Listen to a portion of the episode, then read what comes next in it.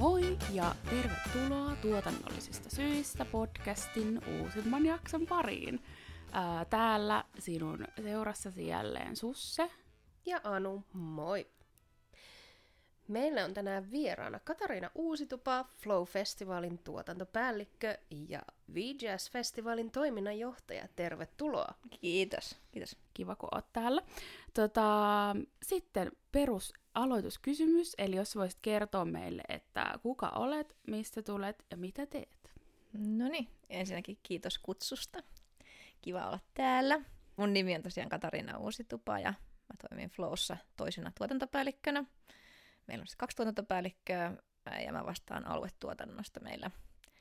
Sen lisäksi mä oon toiminnanjohtaja semmoisella festivaalilla kuin We Jazz, joka on aina joulukuussa toisella viikolla ja, ja nyt järjestetään tuossa viikon päästä niin, niin kahdeksatta kertaa, eli vuodesta kaksituhattakolmetoista järjestetty. Mistä mä tuun? Mä tuun tästä seinän toiselta puolelta, eli täällä Vilovuoren kadulla kun ollaan, niin tästä seinän toiselta puolelta on tulossa, mutta tästä jatkaa matkaa, niin sitten tuonne Helsingin Töölöön, jossa asun. Mm, okei. Okay. No, kerrotko vähän, millainen sun koulutustausta on? Miten sä oot päätynyt tähän? Joo. Ähm, vähän en ole kulttuurituottaja laisinkaan, niin kuin monet, monet kollegani. Äh, mä oon siis Turun yliopistosta valmistunut filosofian maisteriksi. Musiikkitiede oli mun pääaine, ja sitten mä opiskelin sivuaineena opettajan pedagogisia opintoja, kasvatustiedettä, valtio-oppia ja yleistä historiaa. Ja sitten sen jälkeen opiskelin sitten vielä toisen maisterin tutkinnon ää, tuolla Sibelius Akatemiassa, eli Arts Management, eli taidehallinnon maisteriopinnoista valmistuin sitten herran vuonna, mikähän se oli, kaksituhattakolmetoista taisi olla, kun mä oon sieltä valmistunut. Eli siinä on, siinä on noi, noi diplomit niin sanotusti. Eli ihan hetki sitten. Mm-hmm. Joo, kyllä. Ja tota, sitten tämä helppo kysymys, mitä Sossa jo ennen kuin aloitti nauhoittaa, niin mainitsit, että ehkä saattaa olla pitkä vastaus, niin miten olet päätynyt sun nykyiseen työhön? No niin! Elikäs!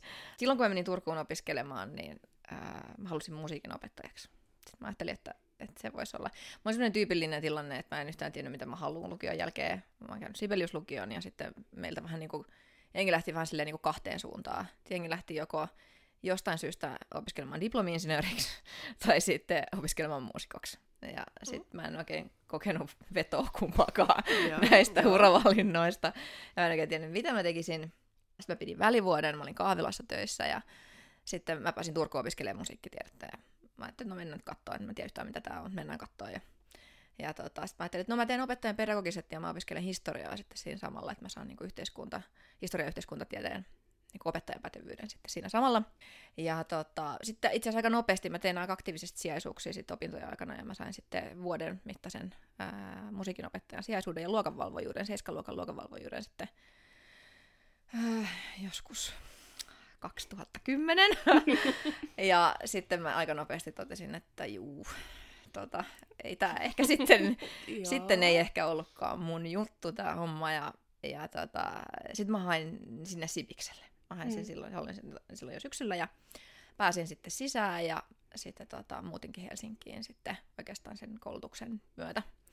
Ja ei sekään ollut vielä mikään avain onne, että mä olin tehnyt ennen sitä aika paljon vapaaehtoistöitä ihan vaan sen, puhtaasti sen takia, että mä saan lipun festareille, mm. että mä oon harrastanut jatsia nuorena ja, ja, ollut, ja sitten soittanut, niin kuin, soittanut bändeissä ja säveltänyt ja, ja silleen tehnyt musaa aktiivisesti, niin ollut sen takia kiinnostunut festareista ja ollut sitten vapaaehtoisena paljon festivaaleilla ja sitten mä ajattelin, että no ehkä sieltä voisi niinku löytyä sitten jotain, että ehkä mä voisin tutustua siihen festarikenttään.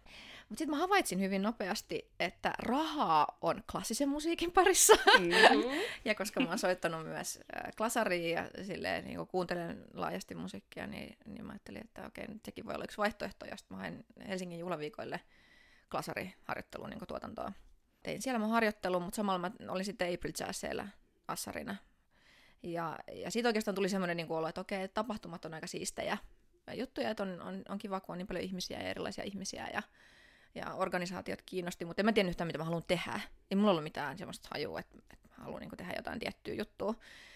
Niin sit mä oon siis randomisti tehnyt ihan siis ihan kaikkea. Mä just mietin yksi päivä, että mä en ole varmaan koskaan saanut töitä silleen, että mä olisin niin kuin katsonut jostain jonkun työpaikkailmoituksen ja hakenut sitä, vaan, vaan aina laittanut mailia, että pääseekö teille töihin, että mä vaan tuun teille nyt töihin. Ja sitten mä oon mennyt eri paikkoihin töihin. Et mm. sitten sit on ollut niinku kaikenlaista, mä oon tehnyt viestintää aika paljon, ja, ja We Jazz syntyi sillä tavalla, että Matti Nives itse asiassa, joka on ollut Flown tiedottaja, niin silloin kun mä olin Jazzliitolla töissä, niin me tutustuttiin Matin kanssa silloin. Tää on nyt on just se, miksi mennään Aasin sillalla väärin, mennään ohi. Tää on nyt just semmoinen tarina. niin, niin, niin Matin kanssa tutustuttiin siellä Jazzliitto aikoina, ja Matti oli silloin perustanut oman yrityksen just We Jazzin. Ja, ja sitten se sanoi sitten, joskus mä sillä just sanoin, että jos joskus tarvii hyvää tyyppiä, niin tässä on sun sellainen. Ja sitten se itse asiassa kaksituhattakolmetoista sitten laittoi viestiä, että itse asiassa hän olisi perustamassa nyt tämmöistä festaria, että lähetkö tähän mukaan. Ja sitten meitä oli kolme, Matti Nives ja sitten minä ja Mustosen Annika, joka on Avantin toiminnanjohtaja nykyisin, niin, niin tota, oltiin sitten äh, kolmistaan sitten. Ja sitten Löytönjärven Eero, joka itse asiassa meidän levykauppaa pitää tällä hetkellä, niin Eero on meidän tekninen tuottaja silloin. Ja sitten silleen sai festari, äh, We Jazz-festari niin kuin alkunsa.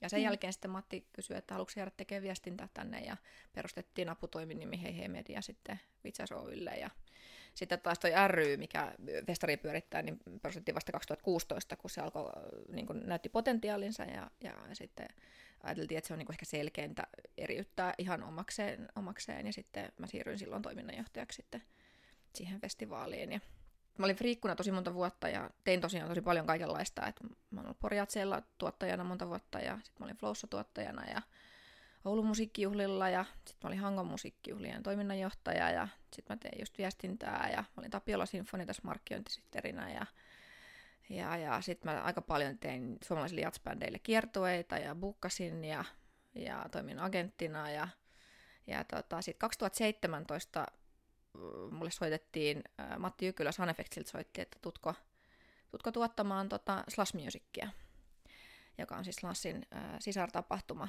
Mä olin siinä vastaavan tuottajana ja sitten mä oikeastaan jäin sille tielleni. Et sitten SanEffects puukkasi mut sitten sen jälkeen niin kuin Slashin vastaavaksi tuottajaksi.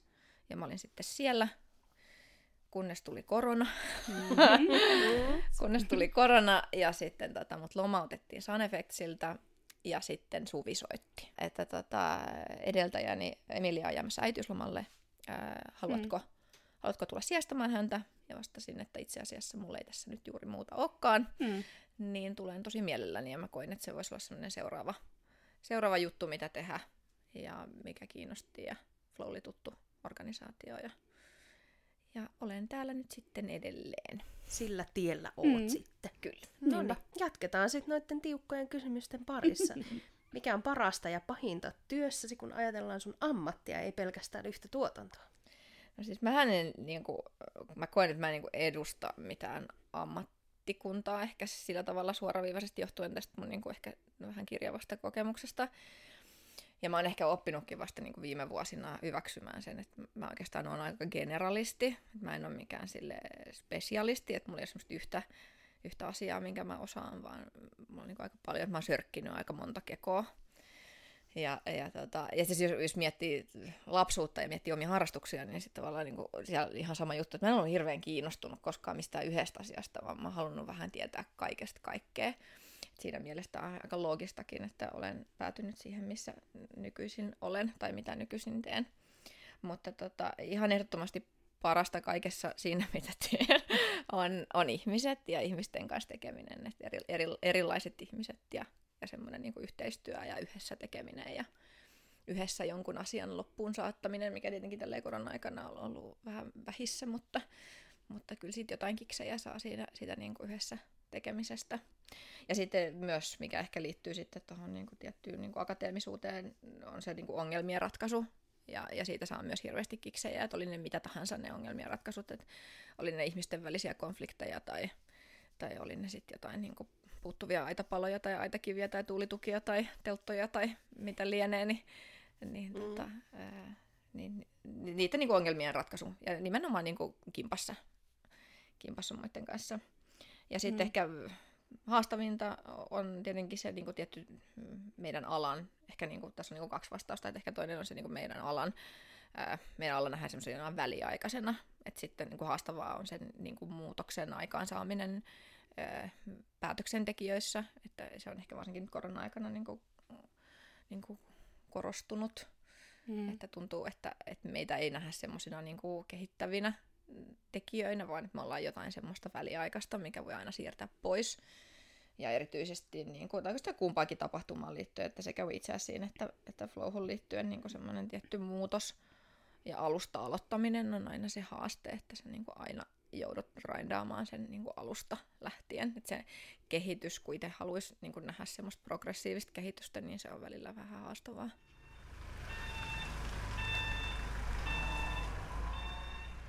Puhutaan vähän tästä niin kuin, vaikka tämmöistä niin kuin tuottajan palkasta, että millaista että minkälaista palkkaa niin kuin tuottajat tienaat, että millaisissa hintahaarukassa vaikka liikutaan, ja sitten ihan myöskin kiinnostaa, että miten sä näet sen, että onko se esim. Riittävä. Mm. Mm, no ensinnäkin mun mielestä palkasta pitää keskustella, ja sit pitää puhua, että musta jotenkin... Mä niin kuin ymmärrän, minkä takia ihmiset välttämättä ei halua siitä puhua, niin kuin varsinkin organisaation sisällä, että ihmiset pyrkii välttämään siitä konflikteja, ja sitten kaikilla on niin kuin, totta kai omia sopimuksia ja ne on välillä salassa pidettäviä ja näin. Mm. Mutta sitten totta kai se, niin kuin se rahasta puhumattomuus luo semmoista tiettyä tabua siihen sen aiheen, aihepiirin ympärille. Ja jos puhutaan tasa-arvosta, niin edelleen niin kuin, niin kuin naisoletetut tai suku, sukupuoli niin kuin laahaa miesten palkkojen perässä, että Et se on, ja se, mä ju, luulen, että se johtuu osittain juuri siitä, että me, ne ei niin puhuta siitä asiasta tarpeeksi. Ne niin, vähän niin kuin lakastaan sitä asiaa ää, maton alle. Mm. Itselläni aika hyvänä niin semmoisena ohjenuorana toimii takun palkkalistaus. Mä, mä en ole, mä en ole hirveän niin voimakas liiton ihminen, mutta, mutta kyllä mä sitä, mä esimerkiksi takun niin palkkasuosituslistaa, sama juttu kuin muusikkojen liiton palkkasuosituslistaa kyllä niin kuin sille aktiivisesti katson, että kyllä se, se, se, ei, se ei ole niin kuin mun erikoisalaa, mutta mä luotan siihen, että joku muu ammattilainen on sen niin kuin asian miettinyt, että kyllä se niin kuin sillä pohjalla, mun mielestä siltä pohjalta pitää, pitää niin kuin lähteä, että joku muu käy sen keskustelun ja sen loppauksen siitä, että mikä se alan arvostus on suhteessa muihin aloihin. Minusta on paljon isompi kysymys oikeastaan, niin kun, jos puhutaan, että onko se riittävä se palkka, niin, niin sehän on lopulta paljon isompi keskustelu siitä, että miten ylipäänsä meitä arvostetaan, että meidän, meidän niin kuin ammattialaa tai tapahtumantekijöitä arvostetaan yhteiskunnassa. Et sitten minulla niin kuitenkin aina, aina sit tulee mieleen vaikka omat palkkani opettajana, tai, tai että mitä mä kuulen, mitä mun niin kuin lastentarhaopettajien kavereiden palkat on niin kuin mm. akateemisia ihmisiä. Et en mä tiedä, miten ihmiset Helsingissä elää niillä palkoilla. Et ne on niin kuin huomattavasti, mitähän mulla oli silloin, kun no tästä on tietenkin aikaa, ja mä en ollut silloin vielä maisteri, mutta silloin kun mä olin musaopettajana, niin joskus mun peruspalkka musiikinopettajana on ollut kaksituhattakolmesataa euroa, miinus verot. Niin. Että sitten siihen päälle mä tein jotain bändi, bändiopetushommia. Mm. Että, et tota, ja sitten mä muistan, että silloin kun mä olin harjoittelussa, tai silloin mä olin assarina oikeastaan April Jazzilla, niin mulla oli jotain satasia, oli silloin se palkka, mutta toisaalta mä tein myös itse, mä kannoin sen, koska mä nimenomaan kun mä sanoin, että mä vaan menin sinne, että mä sanoin, että mä nyt tuun tänne, niin, niin mä niin. myös sanoin, että mä, mä tuun tänne, vaikka mä en saisi mitään, että tavallaan Joo. myös mä otin mm. sen, mä kannoin itse sen riskin. Mm. Sitten mä olin vuosia äh, friikkuna, mulla on oma toiminimi, ja se on ehkä myös semmoinen keskustelu, minkä mä halusin myös laajemmin ehkä käydä, tai en ehkä minä halua henkilökohtaisesti käydä välttämättä kenenkään kanssa, mutta mm. mun mielestä se on myös semmoinen asia, mitä ehkä vielä väistetään Suomessa, on se yrittäjyys. Ja, ja sillä yrittäjyydellä on edelleen semmoinen jotenkin semmoinen niin kuin negatiivinen ää, niin kuin leima ja, ja jotenkin tietty dissonanssi, mitä mä en ihan ymmärrä. Ää, mutta tota, mutta et sekin on semmoinen keskustelu, jos puhutaan jostain tietystä palkkatasosta, ää, niin, niin myös jos olet yrittäjä, niin sun täytyy ymmärtää myös, että mitä, mistä sä oot vastuussa. Mm. Ja, ja sitten, että mikä se niin kuin on suhteessa siihen niin kuin palkkaan. Että toki se, että jos sä yrittäjänä kannat riskin, niin, niin sitten siinä riskilläkin on oma oma arvonsa. Se oli tämmöinen politiikan vastaus. Mm. mutta, mutta, mutta siis, äh, mikä on sitten riittävä, mä jotenkin koen, että mä voin nukkua mun yöni rauhassa, jos se on linjassa sen takun palkkalistauksen kanssa. Ja silloin mm. myös mun mielestä ihan sama, mitä tulee siihen palkkaan, niin sen täytyy olla perusteltavissa. Et sun täytyy, okei, okay, pari asiaa, sen täytyy olla perusteltavissa, sen täytyy olla reilu ja sen täytyy olla läpinäkyvää. Et sun täytyy käydä, pystyä niinku perustelemaan sun työntekijöille, että minkä takia sun palkka on kahdeksantoista euroa tunti tai miksi sun palkka on kaksikymmentä euroa tunti. Ja mm. mä toivon, että työntekijät myös keskenään käy sen keskustelun, että jos joku sanoo, että mulla on kahdeksantoista euroa tunti ja toinen sanoo, että mulla on kaksikymmentä euroa, niin kyllä se pitäisi mun mielestä olla aika selkeää, että miksi toisella on kaksikymmentä ja miksi toisella on kahdeksantoista euroa tunti. Että mm. kyllä se pitää niin kuin näkyä sit vastuualueissa ja työtehtävissä tai, tai koulutustasossa tai jossain niin kuin, mm. ää, sen, sen palkan tason. Niin, niin kyllä.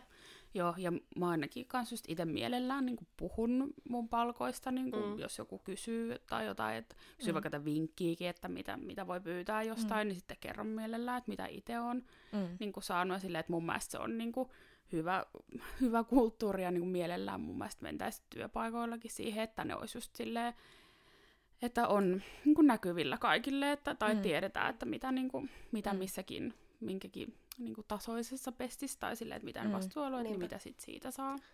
Ja ylipäätään niin kuin mun mielestä olisi ihana nähdä paljon läpinäkyvämpää palkkakeskustelua, mm. että just sekin, että jos haetaan vaikka johonkin pestiin jotain, niin olisi kiva, että siinä itse ilmoituksessa vaikka olisi jo vähän mm. jotain vinkkiä, että silleen, koska mm. nykyään musta tuntuu, että lähes kaikki, vaikka jos selaa linkkarissa esimerkiksi työpaikkailmoituksia mm. tai jos vaikka vähän silleen sivukorvalla kuulee verkostojen kautta jostain, mm. niin sitten se palkka on aina auki. Mm. Ja toki mä ymmärrän, että joo, että se voi olla aika paljon myös sit neuvoteltavissa ja mm. niin kun riippuu siitä, että minkälainen sun niin kun just työhistoria on, whatever. Mm. Mutta et olisi kiva, että työnantajat edes vähän niin kuin antaisi sitä sellaista, tiedätkö, jotain haarukkaa. Mm. Niin, et koska sitten jos sä meet työhaastatteluun ja vaikka ajattelee meitäkin kolmea, niin meillä on kaikilla aika paljon kokemusta. Mm. Ja sitten jos se työnantajan ehdotuskin onkin joku semmoinen, että no, jos me maksetaan sulle tuhatkuusisataa mm. kuukaudessa, mm. ja sitten nämä on sun tunnit itse asiassa, sitten mm. sulle sä oot just silleen, että kuusi viisikymmentä, mm. no niin, mm. minäpä tästä, mm. mutta et niinku, mm. toivottavasti niin, etenisi. Niin, mun täytyy myös sitten sanoa, että tämähän ei ole niinku absoluuttista. Sama asia kuin vaikka työtuntikeskustelu. Mä aina sanon kaikille, että se, että jos mä tarjoan jotain määrää työtunteja, niin tää on mun käsitys tästä. Et mä, mulla ei ole niinku ennustus, mä en, mulla ei ole sitä palloa, että mm. et paljonko niinku tää kyseinen tapahtuma tulee muuttumaan tässä matkan varrella. Just esimerkiksi viitaten vaikka We Jazziin ja, ja meidän muutoksiin tässä syksyn varrella. Että et, tavallaan niinku varsinkin, kun mennään flown kontekstiin ja niinku tähän koko luokkaan, niin ettei se voi mitenkään kontrolloida sitä kaikkea muutosta, mitä tapahtuu. Niin, kyllä. Mutta, mutta niin kuin jostain pakko lähteä, ja mun mielestä tässä niin kuin auttaa paljon se, että pelaa avoimin kortein, että sä rehellisesti sanot, että tämä on se, mitä mä oon budjetoinut, tämä on mitä mä ajattelen. Jos tämä menee ihan metsään, niin kerro mulle, jos tämä menee ihan metsään, mm. niin katsotaan. Ja sitten niin kuin yritetään niin kuin auttaa totta kai, niin kuin tehdä kimpassa sitten, tai jakaa vastuita, tai jotain keksiä sitten uusiksi. Ja sitten mun täytyy myös sit sanoa se, että kun olin, olin siinä, äh, olin Lassin vastaavana tuottajana, niin mä olin silleen niin kuin puoliksi Slashilla ja puoliksi SanEffectsillä. Eli niin kuin istuin puolet ajasta asiakkaan pöydässä. Ja Slashhan on semmoinen organisaatio, jolla on tasapalkkajärjestelmä. Eli heillähän siis maksetaan kaikille saman verran, riippumatta positiosta. Ja sehän on hyvin eri, erikoinen ja erityinen organisaatio juuri sen takia. Ja tosi paljon, se on jotenkin tosi kiehtovaa, koska se on ihan oma niin kuin, äh, oma universuminsa. Siellä on paljon nuoria, ihan hiton älykkäitä ihmisiä, jotka on tosi kunnianhimoisia ja nälkäisiä. Mä en ikinä nähnyt tuollaista porukkaa, jotka on, niin kuin, tekee tapahtumaa tuollaisella niin kuin drivilla, että niin kuin, vähän vaarallistakin välillä. Että ihmiset jaksaa tavallaan sen jaksamisen takia. Tietenkin mm. mä oon vähän semmoinen täti-ihminen siinä porukassa, että mä olin aina huolissani ihmisistä, että älkää nyt polttakaa itseänne loppuun. Mm. Mutta tavallaan, että heilläkin se, totta kai hekin kävi aktiivisesti sitä palkkakeskustelua sisäisesti, mutta että he tavallaan oli järjestäytyneet niin, että riippumatta siitä, että sä toimitusjohtaja vai onko sä assistentti, niin kaikilla on niinku sama, sama palkka ja samat edut. Että, että tavallaan mun mielestä on ihan mielenkiintoista myös niin kun, niin kun nähdä tommosia järjestelyjä. Me haluttaisiin hirveästi vedota semmoiseen jonkun hierarkiaan meidän niin kun palkka-asteikon mukaan, mutta kun asiat ei aina mene, niin se ei ole aina, se, tai sanotaanko, että se ei ole paras lopputulos. Se ei välttämättä ole paras lopputulos. Esimerkiksi Lassin tarkoitus on työntää sieltä, ekosy- löytää ne ekosysteemin parhaat tekijät, työntää sieltä mahdollisimman paljon uutta niinku tekijää kentälle mahdollisimman mm. nopeasti. Että he ei halua sitouttaa sitä porukkaa niinku pitkäksi aikaa. Että ne haluaa, että ne mahdollisimman nopeasti käy sen myllyn läpi, tekee parhaansa ja jatkaa matkaa johonkin startuppiin tai johonkin niinku konsulttimaailmaan tai what not. Että et se ei ole niinku heille kannattavaakaan, että he maksaisivat siitä on hyvää palkkaa jengille, koska sitten ne jää sinne. Ei ne halua, että ne jää sinne. Niin, niin. Mm. Joo. Että, et sitten, ja sitten niinku, sanotaanko sit siitä palkkauksesta vielä tai sit niinku rekrytoinnista, että niinku mun perspektiivi ainakin on siihen, että se, et esimerkiksi on niinku vaikea, mä niinku ymmärrän työnantajan perspektiivistä semmoisen niinku vaikka palkankorotusasia on niinku hirveän haastava asia, jos sulla on työntekijä, joka tekee työnsä hyvin, ää, mutta se työ ei muutu. Että tavallaan niin kuin siinä mielessä se niin kuin palkan korotusaspekti on niin kuin vähän haastava, koska jos ei mikään muutu, mm. niin, niin kuin, silloinhan sun pitäisi, niin kuin, tavallaan niin kuin palkkakäyrähän niin kuin on eksponentiaalinen jatkuvasti. Mm. Eli siinä mielessä niin kuin, mä vähän jotenkin näen sen silleen, että se kannattaa, niin kuin, että se on niin kuin työtehtäväkohtainen se palkka, ja sitten toinen aspekti on se koulutustaso. Mm. Et, ja näinhän, näinhän takukin määrittelee ja jakaa sen niin kuin palkkatason, että se on niin kuin työtehtäväkohtainen, se niin kuin vastuualue pitää määritellä, mikä sun vastuu on, ja sitten, että mikä sun koulutus on. Mm. Ja sitten sen pitää niin kuin vastata näihin kahteen. Mutta sitten tavallaan niin kuin just se, että jos ei se työtehtävän, niin kuin, jos se pysyy samana, niin mä en niin kuin näe, että miksi, mikä se perustelu olisi sit aina niin kuin vaan niin kuin keep on growing. Mm. Et enemmän mä näen sitten, että siinä vaiheessa, kun sä, susta tuntuu, että se työtehtävä ei enää vastaa sun ambitiotasoa, se ei vastaa enää sitä, mitä sä haluat tehdä, se palkkataso ei vastaa enää sitä, mitä sä haluat, niin sit mun mielestä on ihan ok jatkaa myös jonnekin muualle. Et sit mm. pitää niinku avata silmät ja katsoa myös jotain niinku muita tehtäviä. Mm. Et, Kyllä. Et siinä on niinku mun mielestä myös se, semmoinen puoli. Ja sitten jos puhutaan niinku esihenkilötehtävistä ja sit niinku johtotehtävistä, niin kyllä mun mielestä sit niinku me ollaan jo niinku nelosella alkavissa mm, summissa. Mm. Ja, niin, ja sitten täytyy vielä sitten tuohon sanoa nyt vielä niinku korostaa sitä freelanceriutta, että sen niinku, minkä on huomannut varsin tässä korona-ajassa, että meidän niinku yhteiskunta ei tunnista sitä alaa tai sitä ammattia kuin freelancerius. Ja sitten tämä liittyy siihen yrittäjyyskeskusteluun, mitä niinku, musta, no, mulla on vaan niinku, on niin harmi, että mä ymmärrän sen varmuuden, mä ymmärrän sen, ja onhan mäkin niinku semmoisella sopimuksella, että nyt, että et, et ei ole niin kuin, no nämä kaksi tapahtumaa on, mutta et silleen, että et on ympäri vuoden töitä. Että mä oon vähän tekopyhä puhumaan. Mutta tavallaan kun mä nautin silloin, kun mä olin friikku, mä nautin siitä ajasta. Mm-hmm. Ja itse asiassa me käytiin tosi pitkä keskustelu silloin SanEffectsin kanssa, kun mä en olisi halunnut luopua siitä, siitä freelancerin asemasta. Mä nautin siitä, että mä saan itse määritellä mun lomat ja, ja mun työtunnit ja mun projektit ja ja mitä mä teen. Niin. Toki, toki siihen liittyy niin se, että oli onnekkaassa asemassa, että sai tehdä niitä töitä. Mm. Kaikilla ei tietenkään mm, ole sitä samanlaista. Täytyy sanoa, niin kuin sanoa myös se, että oli etuoikeutettu siinä asemassa. Mutta, mutta mä niin kuin toivoisin lisää keskustelua sen freelanceriuden niin, ympärillä. Kyllä. Että se ei ole niin kuin mikään pakollinen paha, vaan se on niin kuin helvetin hieno duuni. Mm. Ja, ja ihan sairaan kivaa. Mm. Tai mun mielestä oli tosi kivaa. Mm. Et, et varsinkin tämän niin kuin koronan myötä jotenkin toivoisin, että se sitä nostettaisiin niin vielä enemmän Kyllä. esille. Kyllä, itsekin freelancerina toivon. No, sä tuossa jo ennen tätä pitkää tilitystä tileistä ha? tota, puhuit just siitä, että yksi parhaista asioista tällä alalla on kaikki nuo ihmiset. Mm. Niin varmasti oot törmännyt aika erilaisiin hahmoihin mm. näiden vuosien aikana. Mm. Mutta mikä on sun mielestä tärkeintä työpaikalla ja mikä sun mielestä parantaa tämän alan ilmapiiriä työn suhteen niin kentällä kuin toimistossakin? No, mä en tiedä, osaanko mä sanoa mitään semmoista niinku universaalia, mutta, mutta tota, mielestäni ehkä, niinku, tai ehkä tämä on vielä universaalimpi vastaus, mutta oli sitten kyse ihan mistä tahansa alasta tai ihan mistä tahansa niinku, työpaikasta tai työkulttuurista, niin sitten semmoinen niinku, avoin, rehellinen, ää, läpinäkyvä työkulttuuri on ehkä se, se niin kuin avain, avain onneen jollain tavalla. Että, että varsinkin ne niin kuin päätösten läpinäkyvyys, musta tuntuu, että on, niin kuin kaikki meistä varmasti tässä pöydässä on niin kuin nähnyt sitä, että joku tulee kertomaan sulle jonkun päätöksen, joka tavallaan niin kuin liittyy aika paljon suuhun, mutta joku on vaan tehnyt sen enkä kerro, että miksi se on tehty. Ja, ja sit sä jäät vähän silleen, että okei, no okei, että no mä varmaan teen sit näin. Niin, kyllä. Ja, ja sehän on niinku kaikkein epäpalkitsevinta, että, että sulle kerrotaan vaan, että tämä nyt menee tälleen. Mm. Että et tiety, tietyllä tavalla niinku, mä näkisin, että semmoinen äh, sisäinen kommunikaatio on siinä mielessä tosi tärkeää. Oli kyseessä niinku, mistä tahansa työpaikasta. Ja sitten totta kai siihen niinku, liittyy tosi paljon niinku, luottamus ja, ja, ja semmoinen niinku, vastuunkanto. Mä en usko, että kukaan voi kantaa vastuuta omasta työstään, jos se ei koe, että on luottamuksen arvoinen. Ja sitten myös niin kuin siihen liittyen sitten semmoinen tietty avoimuus. Avoimuus sitten siihen niin kuin viestintään ja vaikka just tähän palkkakeskusteluun liittyen, että siitä ollaan valmiita keskustelemaan. Sulla on semmoinen olo, että sä voit niin kuin sun työyhteisössä kysyä mitä vaan. Niin. Kaikkeen mm. ei tarvitse vastata. mutta mutta sulla on niin. semmoinen olo, että sä voit kysyä ihan mitä vaan. Mm. Joo. Hyvä.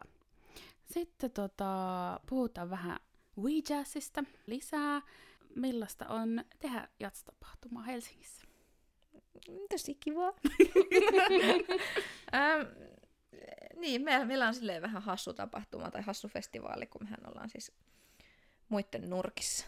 Mehän ollaan aina, vaihdetaan venueita joka vuosi. Ja mm. Mä aina sanon, että me vaihdetaan venueita, mutta siis kyllähän me aina palataan sitten myös niin vanhoihin venueihin, koska Helsinki kamaa. Mm. tulee, tulee vähän venueita aina välillä vastaan, mutta... mutta tota, itse asiassa on edelleen vähän semmoinen niin kuin, no, kahdeksanvuotias, se on vähän silleen niin kuin alakouluikäinen edelleen, että, että se, se ei niin kuin vielä ihan täysin seiso omilla jaloillaan, että me ollaan onnistuttu nyt niin kuin vuosien, ää, vuosien varrella ää, niin kuin vähän silleen niin kuin rakentamaan niitä seiniä, pystyyn niitä perustuksia, ja, ja itse asiassa on niin kuin aika... tai silleen pitkälti subventoitu tapahtuma myös, että ei, ei pyöri silleen niin kuin markkinaehtoisesti, mistä ollaan niin kuin loputtoman kiitollisia, ja siitä, sitä ei olisi sitä tapahtumaa ilman Helsingin kaupunkia ja, ja, ja taiteen edistämiskeskusta, että, että niillä niin kuin taiteen tuilla se tapahtuma on niin kuin pystyssä. Mutta tokihan se kertoo, että me ja Matti esimerkiksi ollaan omalla riskillämme siinä tapahtumassa aina mukana, ja, ja sitten se niin kuin johtaa aina lopulta sit siihen, että meillä ei ole koskaan aikaa sille niin kuin tarpeeksi, ja sitä ei koskaan päästä kehittämään niin kuin, niin kuin sille raivokkaasti eteenpäin, koska sille ei ole vaan niin kuin sitä resurssia, että se on sellainen niin kuin muna vai kana tilanne silleen, niin kuin loputtomasti. mm. Mutta toki mä oon niin kuin onnellinen siitä, että meillä on, niin kuin, meillä on jostain syystä käynyt aina ihan helvetin hyvä tuuri tuottajien kanssa, meillä on niin kuin helvetin hyviä tuottajia aina ollut, ja, ja, sitten, ja sitten myös, että siinä on pystytty niin kuin sitä kehittämään sitä puolta ja niin kuin, myös niin kuin palkallisesti, että et, et, no, mä oon vaan väkisin budjetoinut siihen enemmän rahaa, niin. mutta, mutta myös se, että et meillä on niin kuin ammattilaisia töissä. Et mm. mun mielestä se on niin kuin helvetin hienoa, että et, et meillä on niin kuin, ja sama juttu sitten viestinnän puolella, että et meillä niin kuin kesällä aloitti Koskelan Kiira, joka on täälläkin ollut vieraan. Kyllä. Niin, niin, niin, niin tota... Ja, ja se oli ihan match made in heaven myös Kiiran osalta, koska Kiira on syksyllä aina puolipäiväisenä Ruissilla. Mm. Ja, ja jotenkin hassua, että meidän tiet ei koskaan olleet kohdanneet ennen kuin mä huutelin linkkarissa, että voisiko joku tulla meille töihin. Mutta tavallaan, että et kyllähän se on niinku kasvanut ja me ollaan pystytty niinku vähän, vähän niinku ajamaan sitä tuotantoa ammattimaiseen suuntaan, mutta We Jazzin haaste on kyllä edelleen se, että, että me halutaan tehdä semmoisia konsepteja, semmoisia keikkoja, joita kukaan muu ei tee, ja niissä ei, vält- niissä ei niinku taloudellisesti oikeasti mitään järkeä, koska me halutaan kaikille maksaa kuitenkin ihan ok niinku liksaa, oli kyse muusikosta tai teknikosta tai tuottajasta, niin, niin sittenhän se niinku lopulta tarkoittaa sitä, että ei jää niinku mitään. Niin, ei jää mitään, niin. Jos, jos sulla on kaksikymmentä lippua myytävänä mm. jollekin keikalle, niin joku voi helposti laskea, että bändin liksan jälkeen niin jääkö siitä mitään. Mm. Mutta, mutta sen takia juuri nämä tuet ovat äärimmäisen äh, oikeaan osuvat tavallaan ihan oikeaan mm. osoitteeseen, että mä en vastannut yksi ollenkaan siihen kysymykseen, mutta siis tosi kivaa. Tosi kivaa. Kyllä. Se on ihan hyvä vastaus, koska on. Kuitenkin yleensä jos sä teet tapahtumaa, niin olisi se nyt ihan silleen hyvä bonari, jos se on kivaa tehdä. Mm-hmm. Tota, millaisia odotuksia sulla on tämän vuoden tapahtumaa ajatellen, kun nyt ollaan kuitenkin saatu elellä tällaista hiljaiseloa keikkojen suhteen? Niin... No kunhan se on. Musta tuntuu, että kun mä katson vuosi sitten, tasan vuosi sitten, me peruttiin tapahtuma huomenna. Mm. Niin kuin tasan vuosi sitten perjantaina ää, Helsingin tai pääkaupunkiseudun koronakoordinaattoryhmä antoi sen ää, turmiollisen tiedotustilaisuuden, jossa he totesivat, että yli kymmenen ihmistä ei saa olla samassa tilassa samaan aikaan.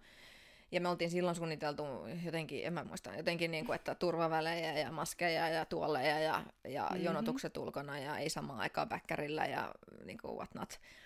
Et kaikki oli tosi niin kuin, kaikki oli tosi niin kuin in place, mutta kaikki oli silleen, niin kuin, että ei saa hengittää, kun kaikki hajoaa. Ja sitten kun joku hengitti ja se hajosi, niin oli se tosi surullista. Mä en taas muista sitä kysymystä, mutta siis niin kuin, äh, äh, mitä odotuksia? Äh, mm. Tosi hyviä odotuksia, koska nyt näyttää siltä, että saadaan tapahtuma järjestettyä. Ja, ja meillä on siis äh, suurin kapasiteetti oikeasti moneen vuoteen, että meillä on tosi paljon lippuja. Meillä on isoja, venu, isoja venueita.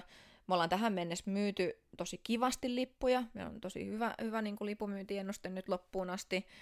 Ja tota, meillä on sairaan hyvä tiimi töissä ja, ja niin kuin tuntuu, että kaikille jotenkin skulaa hyvin yhteen. Ja on semmoinen jotenkin niin kuin tosi hyvä fiilis. Ja niin kuin tunnelma on tosi niin kuin semmoinen positiivinen ja luottavainen. Ja, ja tota... Ja sitten ihana nähdä muusikoita ja keikkoja, että, että sanotaanko vielä niin kuin jatskenestä se, että, että se on aika pieni kuitenkin, varsinkin Suomessa, että se on aika, aika niin kuin pienikokoinen, kaikki aika lailla tietää toisensa, niin sitten se on semmoista niin kuin yhtä, ei nyt isoa perhettä, mutta silleen tavalla, että, että kun niitä tapaa niitä ihmisiä normaalin maailmassa aika usein kaikkialla, mm. niin nyt sitten... nyt sitten ei olla vähän aikaan ihan hirveästi tapailtu, hmm. niin on kyllä, We Jazz on aina siinä mielessä tosi, vaikka me, tää on vähän kornia, kun me aina sanotaan, että We Jazz on valonpilkahdus pimeyden keskellä, niin se tavallaan kyllä on sitä, että kyllä itselle ainakin tulee tosi voimaantunut oloa aina sen viikon jälkeen, vaikka vähän väsyttääkin, niin, niin on silti niin kuin tosi ihanaa, kun näkee niin paljon ihmisiä ja jotenkin sit se ilo yleisön kasvoilla, kun ne yllättyy ja Ja, ja ne, ne kun saa jotain, mitä ne ei aikaisemmin ole niin kuin saanut. Ja, ja, ja jotenkin se, se tunnelma on tosi erikoinen ja erityinen. Niin sitä, sitä mä odotan kyllä tosi paljon. Hmm. Joo. No, miten sitten, tota noin, miten te pidätte tätä ylipäätään tätä maagista tunnelmaa yllä? Että onko jotakin reseptiä, millä yleisön kiinnostusta aina vuosi toisensa jälkeen? Niin miten te saatte heidät kiinnostumaan tästä? Matilla olisi varmaan joku tosi hyvä vitsi tähän, mutta mulle, mulle, mulle, mulle nyt on. No meillähän on siis aika semmoinen vakiintunut seuraajakunta ja, ja yleisö, mikä on ihanaa, mikä on ihan sairaan ihanaa. Ja totta kai on aina ihanaa nähdä, kun se uudistuu ja kasvaa. Ja tota, äm, en mä tiedä, onko siihen mitään sen kummempaa reseptiä. Mä luulen jotenkin, että semmoinen tietty rehellisyys ja nöyryys on, on niin kuin kuitenkin aina läsnä. Ja, ja me ollaan niin kuin tekijöinä tosi läsnä myös siellä tapahtumassa. Me ollaan niin kuin kaikilla, kaikilla keikoilla ja, ja jotenkin vaikka spiikataan kaikki keikat ja ollaan niin kuin tosi helposti lähestyttäviä niin kuin kaikin puolin. Ja, ja musta tuntuu, että myös se niin kuin tiimi on semmoinen, että, että, tota, että jotenkin on on niinku helppo kysyä ja helppo olla, tai ainakin se on niinku tarkoitus, mm. että et ihmisten on helppo luottaa siihen, että nyt tehdään oikeita asioita ja oikeita ratkaisuja. Mutta mä luulen, että se lähtee lopulta sit siitä semmoisesta tietystä aitoudesta ja, ja halusta tehdä jotain uutta ja, ja innostaa ja innostua itse. Et ainahan sanotaan just sitä, että tapahtumaa tehdään yleisölle ja totta hitossa sitä tehdään yleisölle, mutta kyllä sitä tehdään myös itselle.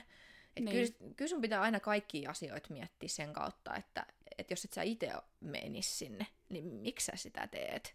Et kyllä sen pitää niinku itte, itteensäkin niinku vähän yllättää. Kyllä sen pitää itteensäkin olla silleen, vähän, vähän pitää olla, ka- siinä niinku, mun mielestä We Jazzissäkin pitää olla vähän silleen, niinku, vähän semmoinen joissain jutuissa, vähän silleen, että en tiedä kyllä, mitä tästä tulee. Koska sit se lopulta on ollut tosi hyvä. Mm. Useimmiten se on tosi hyvä.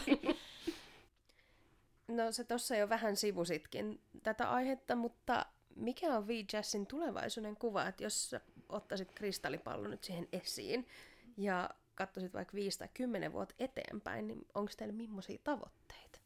Mähän on puhunut Matille jo monta vuotta siitä, että sitten kun meillä on We Jazzin kymmenvuotisjuhla, niin sitten tätä ja tota, ja sitten Matti aina sanoi, että ei mä halua mitään kymmenvuotisjuhlaa, mutta, mutta mä aina olen silleen, että kymmenvuotisfestari, mm. äh, mutta tota...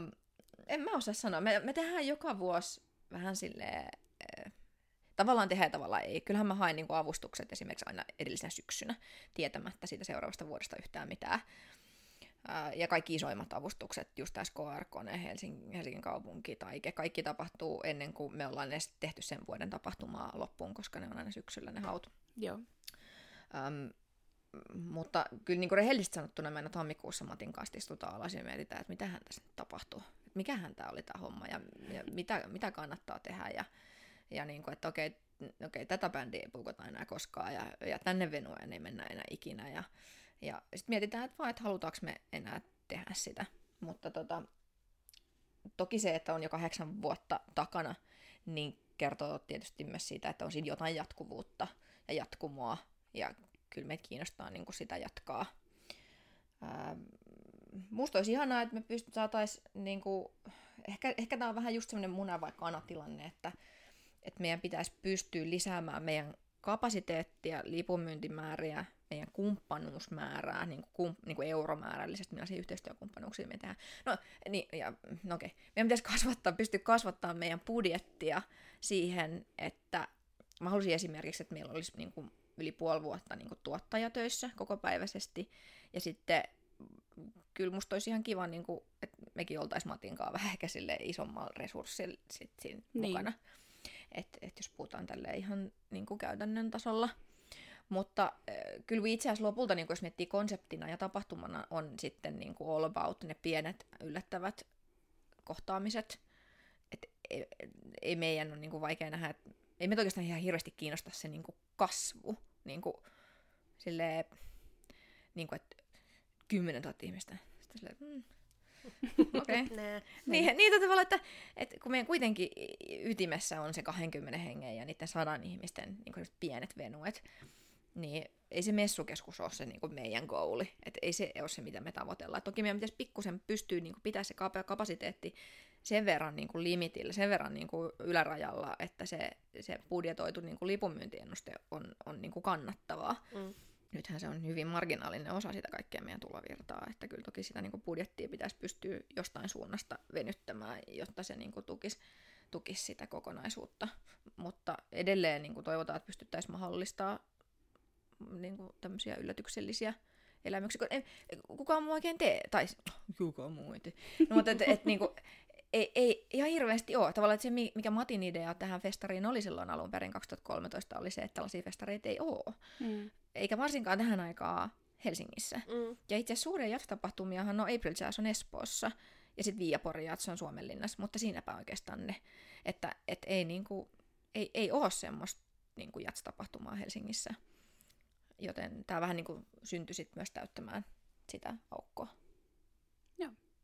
Ja siinä toivottavasti pysyy pitkään. Niinpä. Niin, mm. toivotaan. Näin. Joo. Sitten täällä äh, käsikirjoituksessa lukee, että smooth, tämmöinen jazz-henkinen siirtymä Flow-festivaalin pariin. Jos sä voit kertoa sitten vähän tarkemmin, että mitä sä teet Flow-festivaalilla, mm. kun sä oot tuotantopäällikkönä, ja mitkä sun tavoitteet on tulevalle mm. kesälle? Tosiaan, meitä on siis äh, kymmenen henkeä toimistolla ympäri vuoden Flowssa, ja meitä on kaksi. En jatka tätä lausetta Pokemon henkeen, mutta, mutta meitä, meitä on kaksi tuotantopäällikköä, ja meillä Tuomas Karppisen kanssa menee se jako siinä paineaidassa. Eli Tuomaksella on sitten nuo lavat ja esitystekniikka puoli, ja sitten kaikki, mitä jää sinne paineaidan toiselle puolelle, niin on sitten ää, aluetuotannon tiimin vastuulla.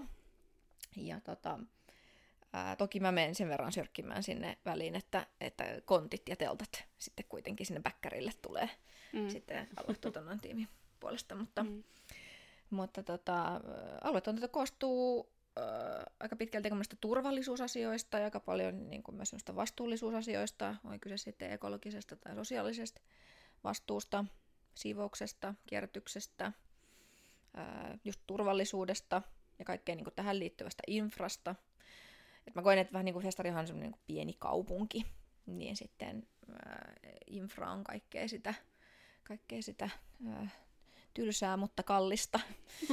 ei, ei niin kovin seksikästä, mutta, niin. Mutta kovin hintavaa mm. raken, rakennelmaa. Ja sitten kun toimitaan tuolla äh, kaupungin keskustassa, mutta infra, äh, infrallisesti vähän heikossa, äh, heikosti varustellussa Suvilahdessa, niin toki vedetään aika paljon sinne kaapeliin. Mm. Eli, eli sähköä, ja, sähköä ja vettä ja aitaa ja panderollia ja sitten kaikki venuet, teltat ja, ja, ja sitten siihen liittyvät sitten just kontit ja kylmäkontit ja myös huoltoalueet ja sitten kaikki kulut ja sitten tähän kaikkiin liittyvät, liittyvä turvallisuus sitten, että oli kyse sitten huoltoporteista tai, tai tota late night exitistä tai pääportista, niin on sitten niinku aluetuotannon vastuulla. Ja siis niin kuin, niin kuin mä sanon koko ajan aluetuotannon vastuulla, koska en mä niin kuin yksin siinä ole, että vaikka mä päälliköin, niin en mä, niin kuin, että mulla on siinä viisikymmentä ihmistä, jotka sitten jo kukin vastaa omista, omista työtehtävistään, että he toki sen sitten vastaavat, tekevät sitten sen oman, oman osuutensa sitten siinä tiimissä. Mähän on silleen niin kuin semi-uusi tässä, että tosiaan kun mä tulin silloin vasta vuosi sitten syyskuussa, mähän en ole koskaan vetänyt flowta niin kuin tuotantopäällikkönä läpi. Mm, se on ehkä silleen mm. hyvä, hyvä pitää mielessä, että mulla ei ole niin kuin kokemusta siitä, että millaista se on, että se, se toivottavasti selviää ensi kesänä, mm-hmm. että millaista, millaista se sitten on, että, mä en, niin kuin, että jos mietitään millaisia niin kuin tavoitteita mulla on henkilökohtaisesti aluetuotannon tuotantopäällikkönä, niin mulla ei ole niinku vertailukohtaa. Mä en voi ihan hirveästi niinku vertailla, että mä teen paremmin kuin mä tein viime vuonna, koska mä tiedän, että mulla on sellaista kokemusta. Mä oon päässyt perumaan yhden tapahtumaan. Niin. Yes. Et, yes. Että et, et, et, tavallaan, tavallaan mun tavoite voi myös olla, että mä teen vähän paremmin kuin viime vuonna. Se on ihan hyvä. Se on kuitenkin silleen rima suht niinku matalalla, niin ei ole silleen kauhea tippuminen. Niin, niin, niin kyllä. Mutta ehkä niin kuin tavoitteena voisi olla, että varsinkin nyt on niin kuin paljon mielessä toi tiimirakennus ja sitten meidän alallahan totta kai on, on niin kuin...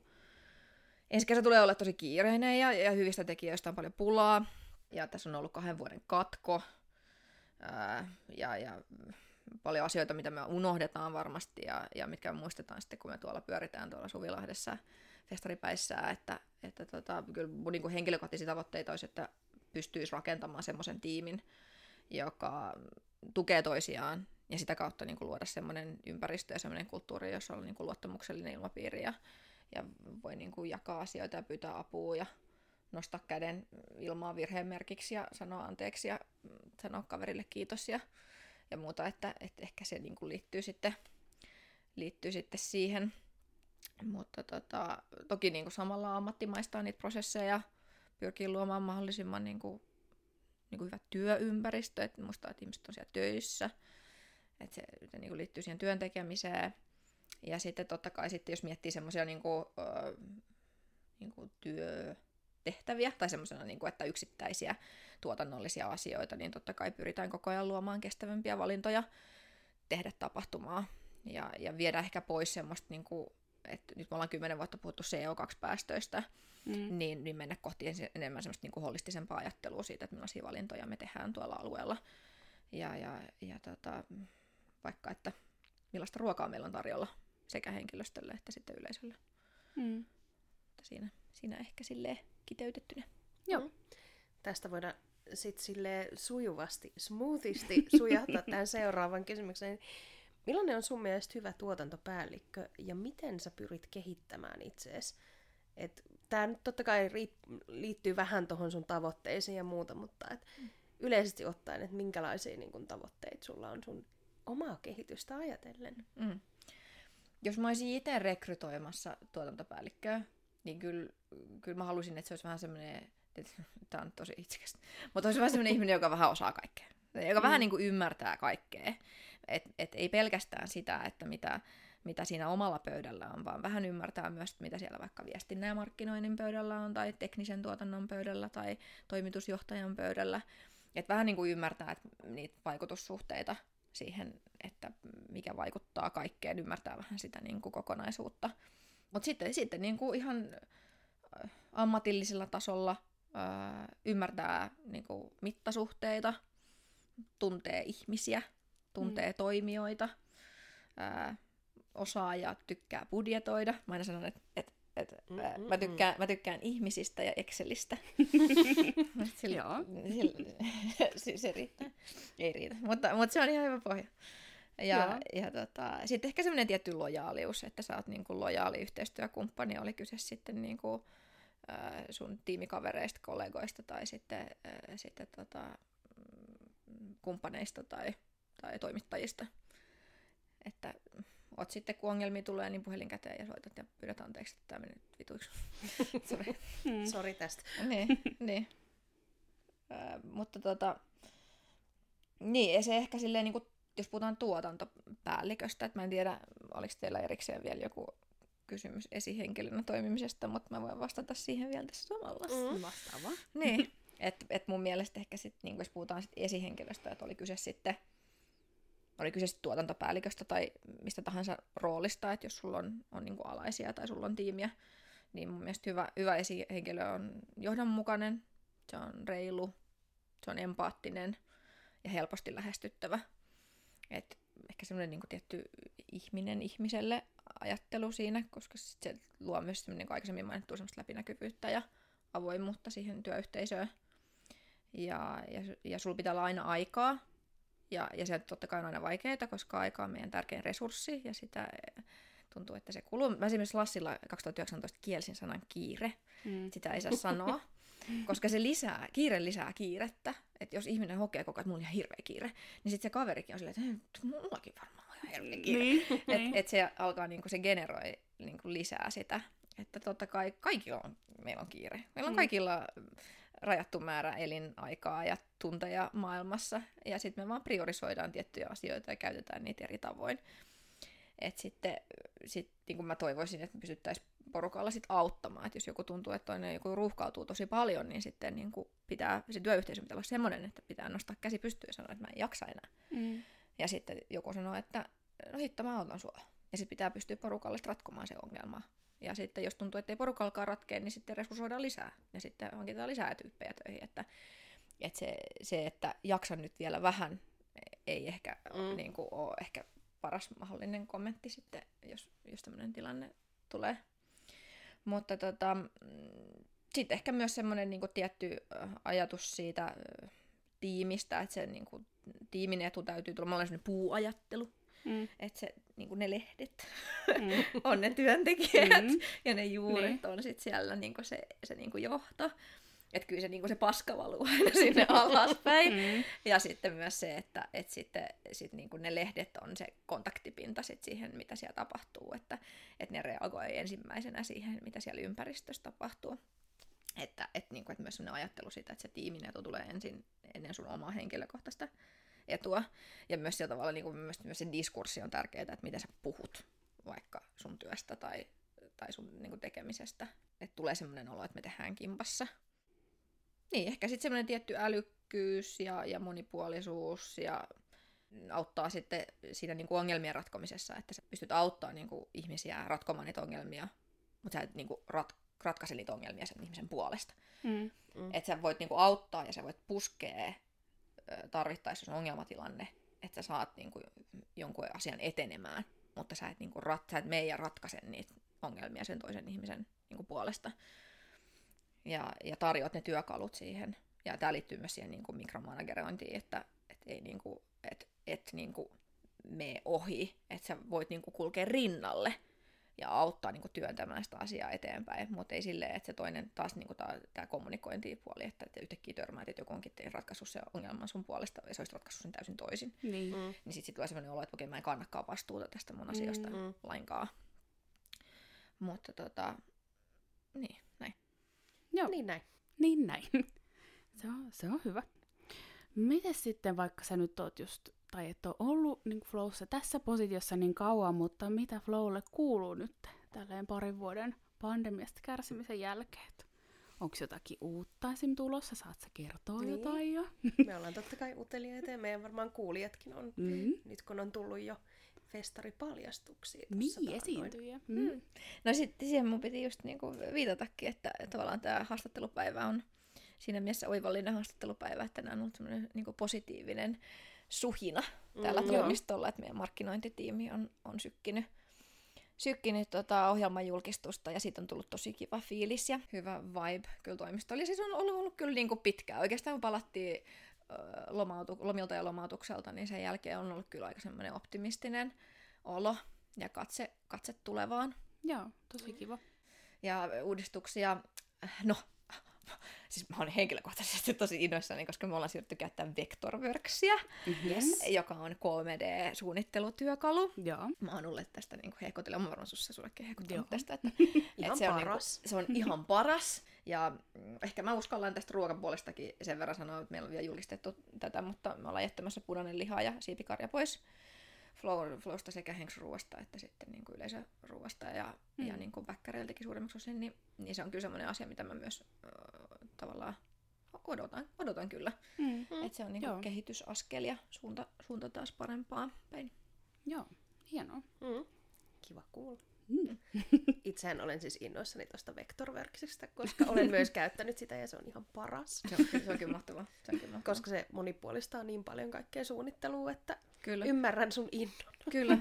Kiitos, suuri kiitos SanEffectsille, joka on meille, meille mallintanut Suvi Lahtea ja, ja Miika Riikonen, joka oli täällä opettamassa meitä ja sanoi, että mulle ja Tuomakselle, jotka ollaan nyt Vectorworks-velhoja, että me mm. oltiin kuulemma, kun opettaisi tarkkisluokkaa. Ah, no niin. Että toinen kysyy näsäviisaita kysymyksiä ja toinen ei kuuntele ollenkaan. Eli siis paras mahdollinen tilanne. Joo, mm. kyllä. Nyt kun puhuttiin vähän tuosta flown kehityksestä ja siitä, mitä tulevaisuus tuo tullessaan, niin miten sä kehität itteäsi? Joo. Joo. um, uh, mun mielestä ehkä niinku paras, siis puhutaan, niinku, ensinnäkin mun täytyy vähän kertoa Slash-tarinaa tähän, että, että Slashissa hän äh, on semmoinen oikein semmoinen, mutta ainakin musta, musta tuntuu, että siellä on, ja on varmasti edelleenkin vallalla semmoinen oikein semmoinen niinku lukemisen kilpajuoksu. Että siellä jengi lukee tosi paljon. Ja, ja ihmisillä on semmoinen kova halu kehittää itseään. Että tämmöinen, niin kun, kun puhutaan itsensä kehittämisestä, niin mua kannattaa vähän hymyilyttää, koska, koska siitä puhuttiin niin paljon, paljon Slash-aikoina. Mutta tota, ää, mut siitä tuli aina monesti mulle semmoinen olla, että mä oon semmoinen niin kuin pölyinen luuska, joka, joka ei enää osaa mitään ja on niin kuin aivan kankea ja, ja niin kuin ei pysy enää mukana missään. Mm. Mutta sitten mä sain semmoisen jotenkin, niin kuin, että jotenkin semmoisen, niin kuin, että puuskan, että, että, että, että munkin täytyy alkaa niin kuin, lukea enemmän. Ja mä oon aina lukenut kaunokirjallisuutta, mä oon tyypillinen humanisti. Et mä oon aina niin kuin, käyttänyt, kuluttanut paljon taiteita.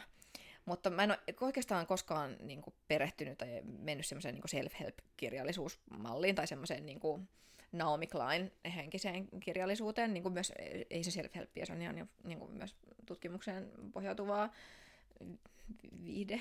kirjallisuutta. Mä suhtaudun mm. pienellä, pienellä varauksella. Mm. Mutta se on sellainen asia, mikä tavallaan, niin kuin, mitä mä oon lisännyt, ja varsinkin niin kuin, tavallaan Slashin puolesta niin kuin, on lukenut myös aika paljon tekkialaan liittyvää, liittyvää kirjallisuutta, koska se liippaa aika paljon niin kuin, läheltä myös niin kuin meidän alaa, koska siihen liittyy paljon luovuusasiat, johtamispuoli, mm. ää, sitten siihen liittyy niin kuin, uuden perustaminen, uuden luominen, ää, ja sitten myös tämmöiset niin kuin, tasa-arvoasiat. Mm. Kyllä. Ja kun sitä kirjallisuutta on niin kuin, aivan helvetisti, niin sieltä löytää kyllä tosi paljon luettavaa ja, ja niin kuin käytän myös Slash-verkostoani hyödyksi aina kun ajan umpi, umpikujaan, että mitä seuraavaksi. Niin se on kyllä ollut semmoista kiinnostavaa kirjallisuutta, mihin perehtynyt. Ja, ja sitten aktiivisesti tapaamalla ihmisiä. Aina kun tapaa uusia ihmisiä ja juttelee uusien ihmisten kanssa, niin aina oppii jotain uutta. Ja sitä kautta myös niin kuin tapahtumat, käydään erilaisissa tapahtumissa ja keikoilla. Ja, ja, ja sillä tavallahan se ammatillinen identiteetti myös kehittyy tietyllä tavalla, että, että mitä enemmän käy tapahtumissa festareilla, niin sitten sä näet, että, että niin kuin, ne on jättänyt ton auki, tai, mm. tai että, ai, että täällä on joku tämmöinen teippi. Joo. Ja, ja sitten, sitten sitä aina tunnistaa, tunnistaa tuottajana, kun joku on hypelöimässä jotain verhoja jossain oopperassa. Onko tämä molttonia? Mitä tämä on? Ja, joo, niin. Sitä on tullut tehty. Kiskomassa jotain, niin. Just jotain kangastalossa. Millä tämä on kiinni? Niin. Millä tämä on laittu kiinni? Tai valo, että mistä tämä valo tulee? Onko tämä joku niin. filteri? Onko tämä joku filteri? Onko toi C-ledi, mikä tuossa on tuossa? Niin kuin, että et, et sitten, sehän on myös semmoista niin kuin inspiraatiovälinettä mm. siihen omaan, omaan työhön, että sä käyt tutkiskelemassa, mitä muut tekee. Jep. Niin, kyllä. Mä no. veikkaan, että aika moni tuottaja on justkin tota, esimerkiksi Moltonin hipelöintiä tai ne. Muuta käynyt mm. vähän tekee silleen, aha, kato, tuolla on tommonen ratkaisu, mitenköhän se on toteutettu. Mm-hmm. Sitten välillä huomaa niin kuin karkaa ajatukset, että meet johonkin keikalle tai vaikka festareille eh. vieraana joo. tai asiakkaana. Niin. Sitten sä oot siellä silleen, joo, kato, tosta on vedetty noi linjat tolleen, ja sitten ne on tolleen laitettu noihin muove, joo, mm, joo, ja niin, sitten mm. oot silleen, ei, niin, no silleen, niin, hetkinen, nauti, nyt me pitää nauttia tästä musiikista. Mutta sitten taas toisaalta sieltä voi jäädä jotain mieleen, mitä mm. voisit käyttää taas niinpä. Tulevaisuudessa, niin why not? Niinpä. Niin, kyllä, ehdottomasti. Joo, ja vähän jatkumona tuohon edelliseen jaksoon, missä oli Kareisen Jussikin vieraana, niin, niin vähän näihin alan opintoihin liittyen, niin tota, jos sä saisit päättää kolme asiaa, niin mihin sä haluaisit, että alan opinnoissa tota, panostettaisiin? Oletko sä vaikka työura-aikana kaivannut jotakin lisäkoulutusta jostain tai niin kuin näin? Niin, tää on vähän vaikea, että mikä se sitten on se alan koulutus. Et, et toki mä tiedän, että ehkä viittaatte tässä kulttuurituottajan opintoihin, mutta sitten totta kai mm. on niinku itse tulee eri pohjalta, niin, niin, kyllä. niin sit se on niinku, tai silleen se on eri kysymys, jos puhutaan, että mitä, äh, mitä niinku humanistisesta yliopistokoulutuksesta puuttuu, niin äh, niinku työelämästä niin kaikki. niin. Niin. Eikä se ole sit sehän sen tarkoituskaan. Yliopiston ensimmäinen tehtävä on tuottaa tietoa ja mm. vasta toinen sitten niinku opettaa, että, että luonnollisesti se Se on sitten vähän eri kysymys, jos mennään niinku siihen. Niin, joo. Jos puhutaan A M K-koulutuksesta. Niin, ehkä niinku joo, u- uraa ajatellen, niin. mitkä joo. olisi ollut semmoisia. Mutta sitten tavallaan jos tämä tavallaan ensimmäinen, ensimmäinen asia, mikä mun mielestä ehkä, en ehkä puutu, mutta ehkä olisi hyvä korostaa, on myös semmoinen asia, mitä voidaan ihan hyvin korostaa yliopistossa, ja mikä on vähän niin kuin, ei ole alasidonnainen, mutta voisi niinku käyttisi kaikille, on se niinku kommunikaation tärkeys. Ja semmoinen oli kyse siitä puhutusta tai kirjoitetusta kielestä, että englannista ja varsinkin englannista ja suomesta, kun ollaan Suomessa, niin, niin kummankin kielen hyvä hallinta on niin kuin ihan aidosti semmoinen, että jos mä mietin vaikka, että mulle tulee joku työhakemus ja se on, ja se on huonolla kielellä kirjoitettu, ja nyt puhutaan, niin puhutaan niin kuin, ei, ei puhuta, puhutaan niin kuin natiivikielen puhujasta. Joo. Ja mä tiedän, että ihmisillä on, niinku, on niinku lukivaikeuksia ja niinku muita, että totta kai täytyy niinku ihminen nähdä ihmisenä. Mutta että jos, jos puhutaan vaikka niinku ihan kommunikoinnista, millaista sanaa, sanavarastoa käyttää ja miten ihmisiä puhuttelee ja, ja miten asioista puhuu, niin sillä on ihan hirveä vaikutus siihen, että millainen niinku mielikuva sulle jää siitä ihmisestä. Ja sillä on niinku tosi suuri vaikutus lopulta siihen, että millaisia töitä sä saat ja millaisen niinku verkoston sä luot. Että... Että et mä jotenkin niinku aina palaisin siihen kommunikaatioon ja siihen, niinku, että et harjoitellaan sitä puhetta ja harjoitellaan niinku argumentoimaan ja harjoitellaan niinku neuvottelemaan. Ja, ja mehän ei koulussa, meillähän niinku peruskoulussa eikä lukiossakaan opeteta semmoista. Mä just juttelin mun velipuolen tyttöjen kanssa, jotka on kummatkin lukiossa kuusitoista- ja kahdeksantoistavuotiaita. Mm. Ja ne sanoi, että niitä, niinku, niitäkin, et ne rakastaa niitä niinku ruokapöytäkeskusteluja, koska niissä voidaan niinku väitellä ja olla eri mieltä. Joo. Koska koulussa ei koskaan niinku oikein voi olla eri mieltä. Mm. Niin tavallaan niin opettajan kyseenalaistaminen tai, tai haastaminen ei kuulu meidän kulttuuriin ollenkaan niin kuin opetuksessa. Ja totta kai me, niin kuin semmoinen tasa-arvoinen opetus on niin kuin aina tärkeintä, mihin me niin kuin pyritään. Mutta se just tavallaan niin kuin meidän opetusjärjestelmä johtaa aina helposti siihen, että ei opita olemaan eri mieltä. Mm. Ja se on tosi suuri niin kuin puute silloin, kun me mennään niin kuin työelämään. Ja sitten ihmiset lähtökohtaisesti vähän on eri mieltä asioista. Mm-hmm. Ja, ja sitten, ja tää on ihan niinku politiikastakin tuttua, että et, et sun täytyy oppia niinku vähintään sietämään eri, erilaisia, mm. erilaisia mielipiteitä ja, ja tulemaan toimeen. Sä et voi niinku kiukkustua jokaisesta ihmisestä, joka on eri mieltä sun kanssa. Et sun täytyy pyrkiä, sun täytyy osata perustella sun väitteesi ja niinku osata argumentoida ja puhua selkeästi. Ja, Ja, ja sitten kun puhutaan niinku tiimissä ja yhdessä tekemisestä, niin sun pitäisi mielellään osata vielä niinku argumentoida silleen, että se toinen ei esimerkiksi loukkaantuisi. Että sä olisit niinku kohtelias mm, kuitenkin. Kyllä. Että sitten ehkä semmoinen niinku dialogi, dialogin oppiminen olisi, olisi niinku kiva. Mm. olisi kiva. Ja sitten sit jos puhutaan ihan yksittäisistä asioista, niin sitten budjetointi on sellainen asioiden arvon ymmärtäminen. Tuntuu, että se aina tulee vasta työelämässä. Ja totta kai se on hirveän vaikea, hirveän vaikea opetella koulussa, että mitä asiat maksaa, kun sä et pääse vielä tekemään niitä asioita, sä pääset selvittää sitä. Mutta ehkä se voi olla semmoinen, niin kuin, mistä on tosi paljon, onneksi on harjoitteluja amkeissa paljon, niin sä ehkä pääset sitä kautta tutustumaan siihen, mitä asiat maksaa ja miten budjetoidaan. Ja, ja, ja sitten ehkä niin kuin yksi olisi semmoinen, semmoinen, mistä mä aikaisemminkin puhuin, oli se freelancerius ja se yrittäjyys. Että, niin kuin, että se, jotenkin, mä en tiedä muuttuuko se koskaan, mutta olisi niin kuin kiva nähdä muutosta seuraavissa sukupolvissa siitä, että ne ymmärtää työn niin kuin laajemmin, että se ei ole vaan sitä niin kuin kahdeksasta neljää, mm. vaan että työ on niin kuin paljon muutakin ja työ voi antaa tosi paljon enemmän kuin vaan sen palkan tilille. Joillekin se on se palkkatilille, ja that's fine, mutta, mutta se voi tarjota tosi paljon muutakin. Mm. Ja sitten välillä yrittäjyys on siihen niinku paras mahdollinen keino toteuttaa mm. niitä unelmia, haastaa vallitsevia käsit- käsityksiä, ää, palkata muita ihmisiä, työllistää, vaikuttaa. Mm. Et siitä puhutaan mun mielestä edelleen liian vähän, siitä yrittäjyydestä. Joo.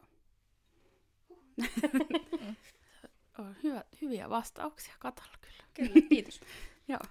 Mutta keveämpiin aiheisiin nyt olisi vähän silleen aika meidän top kolmosen. Joo, kun mä voin sanoa tämän pohjustuksena, että kun me, tota, tai Anu tekee nämä käsikirjoitukset ja sitten mä tota, editoin jaksot, niin sitten mä kuitenkin katson sen käsikirjoituksen. Ja sitten siellä oli top kolme, niin, niin tai ennen kuin mä katsoin sitä, sitten mä olin silleen, että no olisiko top kolme vaikka... Vaikka tämä, mikä mulla on nyt tähän laitettu, mm. ja sitten se oli hyvin selkeä ollut meillä molemmille, että me kysytään tätä. Mm. Että... Eli kerrotko meille sun top kolme CrossFit-liikkeet? No toki, yes. no toki. uh, joo, vähän en ole mikään ammattilainen, mm. mutta rakas harrastus. Mm. Olen sitä kolme vuotta harrastanut, ja se on kyllä... Kuka, jos joku mua seuraa Instassa, niin, niin, niin on kyllä varmasti tuttuja juttuja sieltä. Ää, mä rakastan olynostoja, eli olympianostoja, joita on siis kaksi, eli tempaus ja työntö, tai tempaus ja rinnalleveto ja työntö. Mä vastaan sen ykköseksi. Joo. Ne on teknisiä, fysiikan lakeja uhmaavia liikkeitä. Ja tota, sitten kyykyt, kaikki kyykyt, ihan kaikki kyykyt. Mä tykkään ihan kaikista kyykyistä. Ja sitten kaikki niin sanotusti dumppelihommat, eli kaikki mitä tehdään noilla käsipainoilla. Eli ihan sama, ihan sama onko se tempaus, käsipainotempaus vai onko se boksin ylitys käsipainoilla vai mitä ikinä, niin käsipainoista mä tykkään. Hmm. Eli oikeastaan kaikki liittyy jotenkin painoihin. Että kaikki tuommoinen voimisteluhomma niin roskii. Mä en siitä ihan välitä niin hirveästi. Niin, vapaa-ajalla raskaita asioita nostella ja sitten työajalla ehkä henkisesti raskaita asioita välillä. Niin, käsitellään. Väli, välillä, välillä ehkä, mutta... Mm. Tai hyvä iso, ehkä isoja asioita. Niin, niin isoja asioita niin. ehkä, niin. niin mm. Se on hyvin sanottu. Mm. Iso tai raskas. Niin. niin. niin. niin. Mutta sopiva balanssi. Mm. Hei, kiitos Kata, kun kävit meillä vieraana. Kiitos Susse ja Anu. Oli ilo. Jee, yeah. kiva. Yeah. Tulkaa We Jazziin. Minä ainakin tulen. Voin, voin, nä- voin luvata. Jos et tule, niin harmittaa. Kyllä. Joo. Uh, hei, ja sitten kuulijoille tähän loppuun taas kerron, että meitä voi seurata tuolla sosiaalisessa mediassa, Instagramissa ja Facebookissa tuotannollista syistä löytyy sieltä. Tai meille voi lähettää sähköpostia osoitteeseen tuotannollisista syistä at gmail piste com. Ja, ja loppuun sanomme kuulemisiin. Kuulemisiin. Moi moi. Heippa.